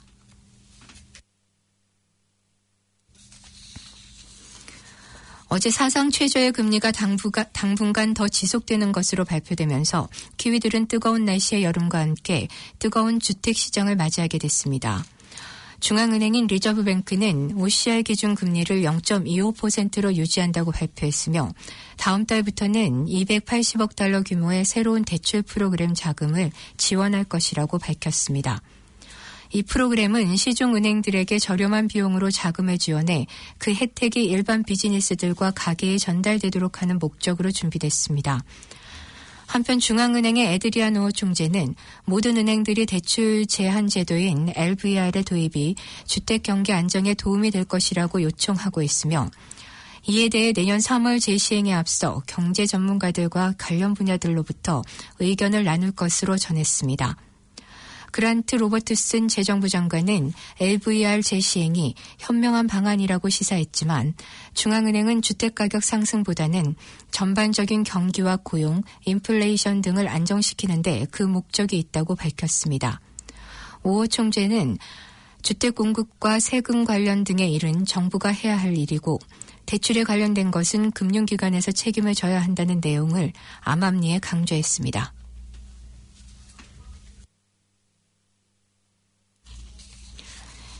20년이 넘는 간호 경력으로 지금은 격리시설에서 근무하고 있는 한 간호사는 일선 보건 종사자들에게 개인 보호 장비 PPE가 여전히 부족한 상황이라고 밝혔습니다. 이 간호사는 일선 의료진들에게 N95 등급이 아닌 마스크와 보, 이 간호사는 일선 의료진들에게 N95가 아닌 마스크가 보급되고 있어 사회 전파의 위험성이 높다고 말하며 국경 일선 의료진들과 국가를 보호하기 위한 차원에서 이 내용을 보도진에게 공개한다고 전했습니다.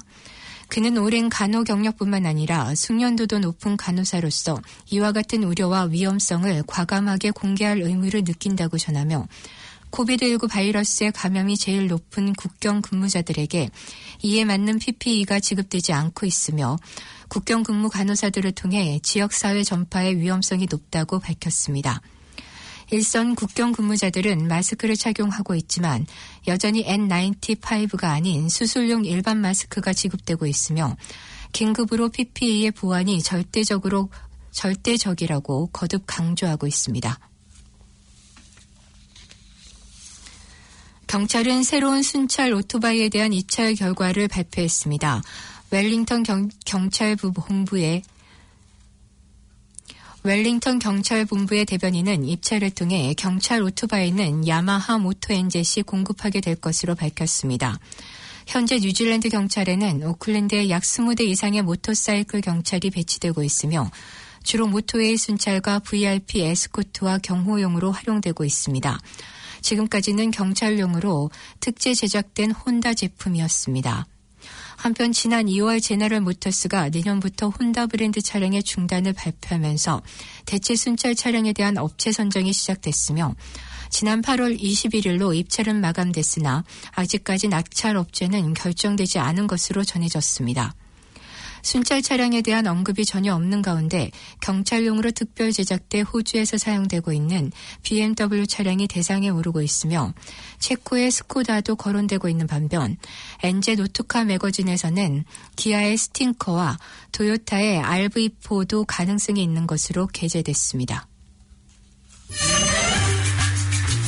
형사법 전문 변호사 김한나 법정 관련 법률 상담 친절하게 안내해드리겠습니다. Barrister 해나 김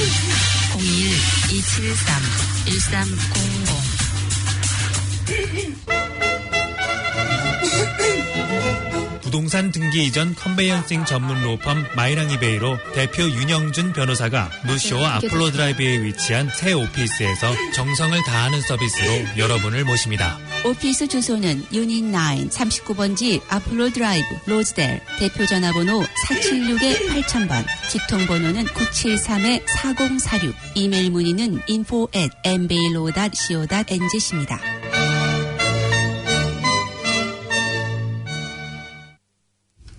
국제뉴스입니다. 영국의 코로나19 사망자 증가 속도가 빨라지면서 유럽에서 가장 먼저 누적 사망자 규모가 5만 명을 넘어섰습니다. 현지 시간으로 11일 BBC 방송에 따르면 영국의 코로나19 일일 신규 사망자는 595명으로 전날보다 60명 이상 증가했습니다. 이는 5월 초 이후 가장 많은 수준이며 이에 따라 누적 사망자는 이날 기준으로 5만 365명을 기록했습니다. 유럽에서 처음이자 전 세계로 확대해도 미국과 브라질, 인도, 멕시코 등에 이어 다섯 번째라는 불명예를 안게 됐습니다. 영국의 최근 한 주간 코로나19 사망자는 2,623명으로 직전 일주일 대비 27% 증가했습니다. 영국 정부의 코로나19 사망자는 확진 판정 후 28일 이내 사망한 경우만 집계한 것입니다. 통계청이 별도로 사망 진단서에 코로나19가 기재된 일을 모두 집계한 바에 따르면 영국의 사망자는 지난 23일 기준 이미 6만 명을 넘었습니다. 이들 중에는 확진 판정을 받지 않았지만 코로나19로 목숨을 잃은 것으로 의심되는 경우도 모두 포함됩니다. 에티오피아에서 내전이 일어나 일주일간 민간인을 포함해 최소 550여 명이 숨지고 난민 수천 명이 이웃 국가 수단으로 피난길에 올랐습니다. 연방정부가 티그라이 인민해방전선의 독립운집임을 견제하려 지난 4일 전쟁을 선포한 이래 일주일째 티그라이 지역에 폭격이 이어지고 있습니다.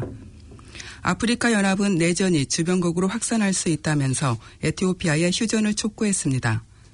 로이터 통신은 10일 현지 시간 에티오피아 티그라이 지역에서 전투기들이 무기고를 폭격했고 지상에서도 연방 정부와 주정부 군대 간 격렬한 전투가 벌어지고 있다고 보도했습니다.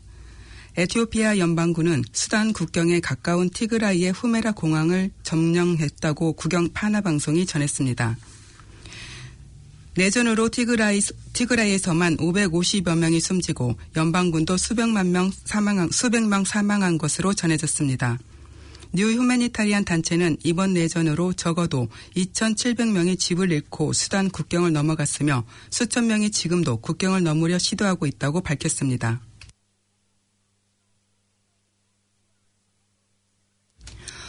홍콩 정부가 홍콩의 독립을 주장한 입법회 의원 4명의 의원직을 박탈했습니다. 홍콩 정부는 관보를 통해 중국 최고 입법기관인 전국인민대표대회 상무위원회 결정에 따라 홍콩 입법회 의원 4명의 의원직을 박탈한다고 밝혔습니다.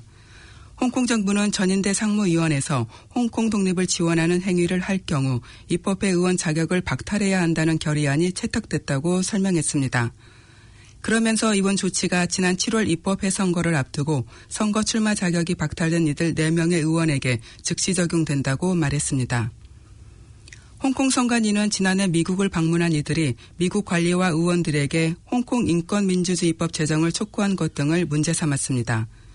이와 관련해 홍콩 범민주 진영 의원 19명은 이들 의원의 의원직이 박탈되면 동반 사퇴하겠다고 결의해 야권의 목소리가 사라질 우려가 제기되고 있습니다.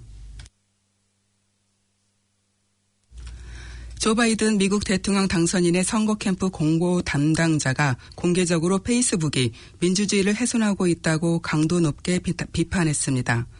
바이든 당선인이 취임한 뒤 페이스북 등 IT 대기업에 대한 제재가 강화될 것이란 전망이 나오고 있습니다. 10일 현지 시간 CNBC 등에 따르면 빌 루소 바이든 선거 캠프 공보부 국장은 전날 트위터를 통해 페이스북이 대선 관련 가짜 뉴스와 폭력을 조장하는 게시물을 방치한다고 비난했습니다. 그는 대선이 치러진 지난주 페이스북의 20대 인기 게시물 중 17건이 도널드 트럼프 대통령이 제기한 대선 사기 의혹 등 가짜 뉴스라고 지목했습니다. 이어 가짜뉴스에 경고 딱지를 붙이는 등 적극적으로 조치한 트위터와 비교하며 페이스북이 민주주의를 훼손하고 있다고 비판했습니다. 미 언론들은 바이든 행정부가 출범한 뒤 페이스북이 집중조사 대상이 될 가능성이 커졌다고 보고 있습니다. 타임즈와의 인터뷰에서는 소셜미디어의 면책 특권을 보장하는 통신품위법 230조를 폐지해야 한다고 언급하기도 했습니다. 사우디아라비아의 한 비무슬림 공동묘지에서 11일 현지 시간 폭발로 여러 명이 다쳤다고 로이터 통신 등이 보도했습니다. 프랑스 외교부는 이날 제다의 비무슬림 공동묘지에서 제1차 세계대전 종전을 기념한 연례 행사가 진행되고 있을 때 사제폭탄 공격이 있었다며 당시 프랑스를 포함한 유럽 외교관들이 참석 중이었다고 APP, APP가 AFP가 보도했습니다. 로이터에 따르면 이 행사는 사우디 주재 프랑스 대사관이 주최했습니다. 프랑스 외교부는 프랑스는 이 비겁하고 정당하지 않은 공격을 강력히 규탄한다고 강조했습니다. 로이터는 그리스 정부의 황 관리를 인용해 제다에서 폭발로 4명이 가볍게 다쳤고 부상자 중 그리스인도 1명 포함되어 있다고 전했습니다. 용의자나 피해자들의 신원은 알려지지 않았습니다. 유럽중앙은행 ECB의 라가르드 총재는 현지 시간 11일 코로나19 백신 개발에 대한 기대감이 커졌지만 유로존 경제의 회복이 불안정한 상태라고 경고했습니다. 라가르드 총재는 이날 포럼에 참석해 우리는 여전히 바이러스 확산이 급격히 이루어지는 반복적인 주기에 직면해 있다면서 이같이 말했습니다.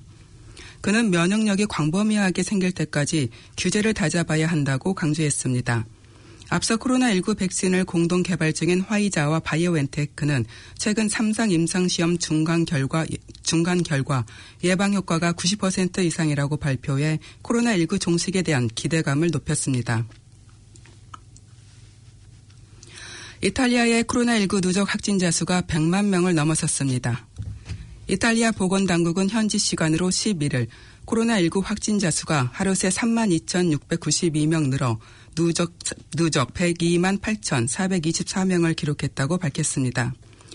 이탈리아의 누적 확진자 수가 100만 명성을 넘 은 것은 지난 2월 중, 중순 북부 롬바르, 롬바르디아주에서 첫 확진자가 발생한 이래 약 9개월 만입니다. 전 세계적으로는 미국, 인도, 브라질, 러시아, 프랑스, 스페인, 아르헨티나, 영국, 콜롬비아 등에 이어 10번째입니다. 이탈리아의 누적, 누적 확진자 수는 1차 유행이 지나가고 확산세가 한풀 꺾인 지난 7월까지만 해도 20만 명대에서 안정돼 있었습니다. 하지만 여름 휴가, 휴가 철이 끝난 뒤인 9월 중순부터 사실상 2차 유행 국면에 들어서며 무섭게 증가하기 시작했습니다. 9월 22일 처음으로 30만 명대를 기록한 뒤 10월 17일 40만 명, 11월 1일 70만 명, 11월 7일 90만 명 선을 차례로 넘었습니다. 이달 들어서는 하루 확진자 수가 연일 3만 명대를 나타나며 누적 100만 명 진입을 앞당겼습니다. 이날 집계된 하루 사망자 수도 623명으로 급증했습니다. 지금까지 총 사망자 수는 4만 2,953명으로 미국, 브라질, 인도, 멕시코, 영국 등에 이어 세계에서 여섯 번째로 많습니다.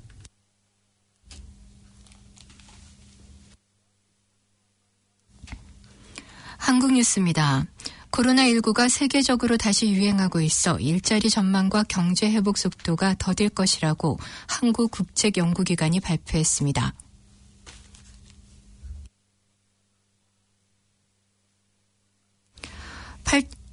8달 동안 지속한 취업자 수 감소는 글로벌 금융위기 때인 2009년 이후 11년 만입니다. 올해 들어 지난달까지 월 평균 17만 명가량 줄었습니다. 한국개발연구원 KDI의 올해 예상치와 일치합니다. 좀 나아질 것으로 예상됐던 내년도 전망치도 다시 어두워졌습니다. KDI는 내년 취업자 수가 월 평균 10만 명을 늘어날 것이라고 내다봤는데 9월 전망치보다 오히려 5만 명 줄어든 숫자입니다. 결정적인 이유는 코로나19의 재유행입니다. 최근 미국과 유럽 등을 중심으로 재확산하고 있어 당초 예상보다 영향이 길어질 수 있다는 판단입니다. 때문에 KDI는 올해 성장률 전망치를 마이너스 1.1%로 유지하면서도 내년 성장률은 9월 전망보다 0.4%포인트 낮췄습니다. 경제의 두 축인 민간 소비와 수출 전망 모두 9월보다 각각 0.3%포인트씩 낮아진 영향입니다. 다만 중요한 변수가 있습니다. 미국 화이자의 코로나19 백신 개발 소식이 이번 전망에는 반영되지 않았다는 점입니다. 바이든 당선과 관련해 공약 집행에 시간이 걸리기 때문에 내년 우리 경제에 주는 영향은 크지 않을 것이라고 KDI는 분석했습니다.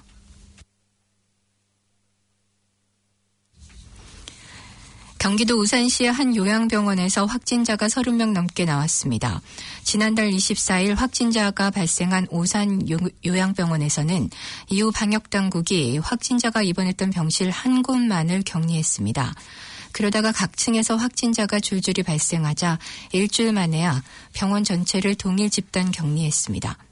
초기 방역이 미흡한 상황에서 현재까지 파악된 확진자만 33명, 전체 환자와 간병인 가운데 4분의 1 정도가 감염됐습니다.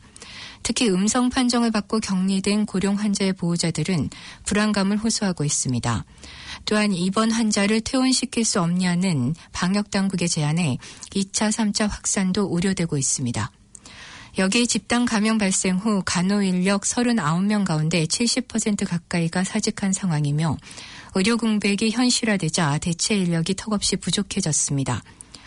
일부 입원 환자들은 경기도 의료원 안성병원으로 옮겨졌으며 오산시 측은 경기도와 협의해 추가로 옮길 수 있는 방안을 검토하고 있습니다.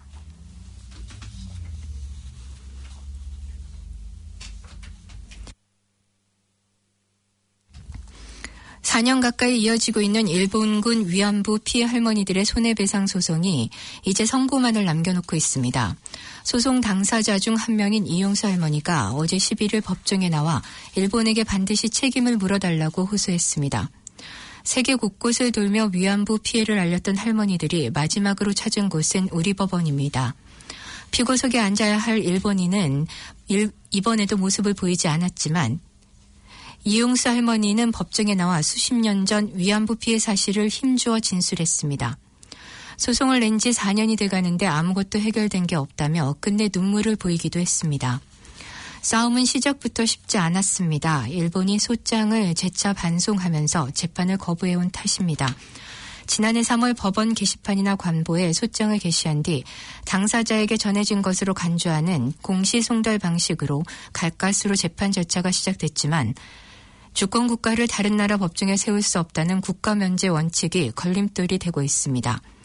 할머니들은 헌법이 보장한 재판받을 권리를 우선해야 한다고 재판부에 호소했습니다.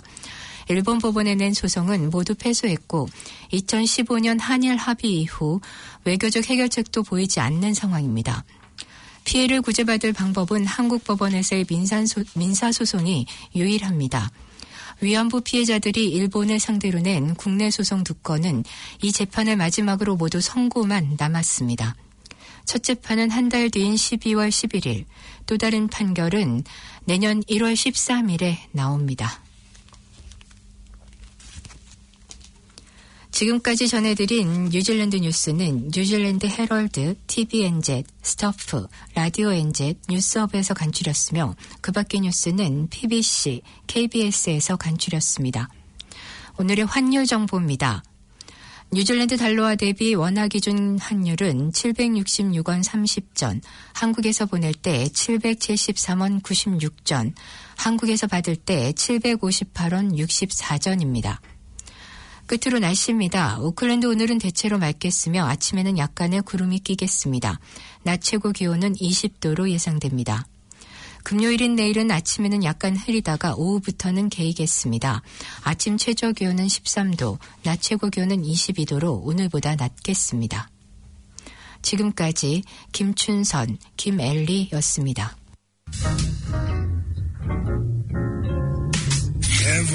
오늘도 수고한 당신. 다가오는 특별한 날엔 특별한 케이크로 자리를 빛내보세요. 열심히 일한 나에게 선물하는 달콤한 사치. 이젠 케이크도 명품으로 드세요. 엄선된 재료로 최상의 품질만 고집하는 프리미엄 케이크 하우스, 게토 하우스. 문의 전화 274-7744. 사랑의 샘 평화의 소리 KCR 11시 종합뉴스 365 헬스 ABC 여행사 개토하우스 아덱스 보험 건명회 형사법 전문 변호사 김한나 마이랑이 베이 로폰 변호사 윤영준 에듀킹덤 컬리지 다네모라 공동 제공이었습니다.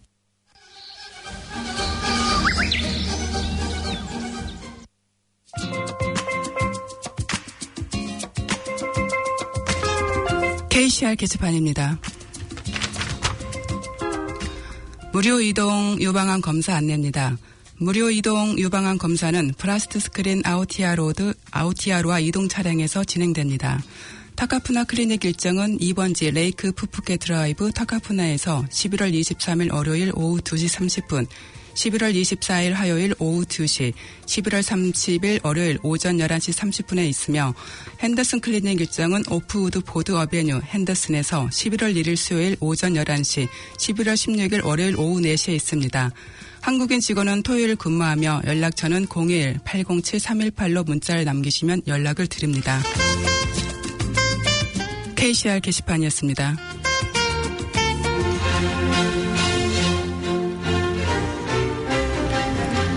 지금까지 여러분께서는 104.6 FM 가톨릭 방송에서 보내드리는 오늘의 정규 방송을 들으셨습니다. 가톨릭 방송은 월요일에서 금요일까지 오전 9시 40분부터 11시 30분까지 방송되고 있습니다. 다음 방송 시간까지 안녕히 계십시오.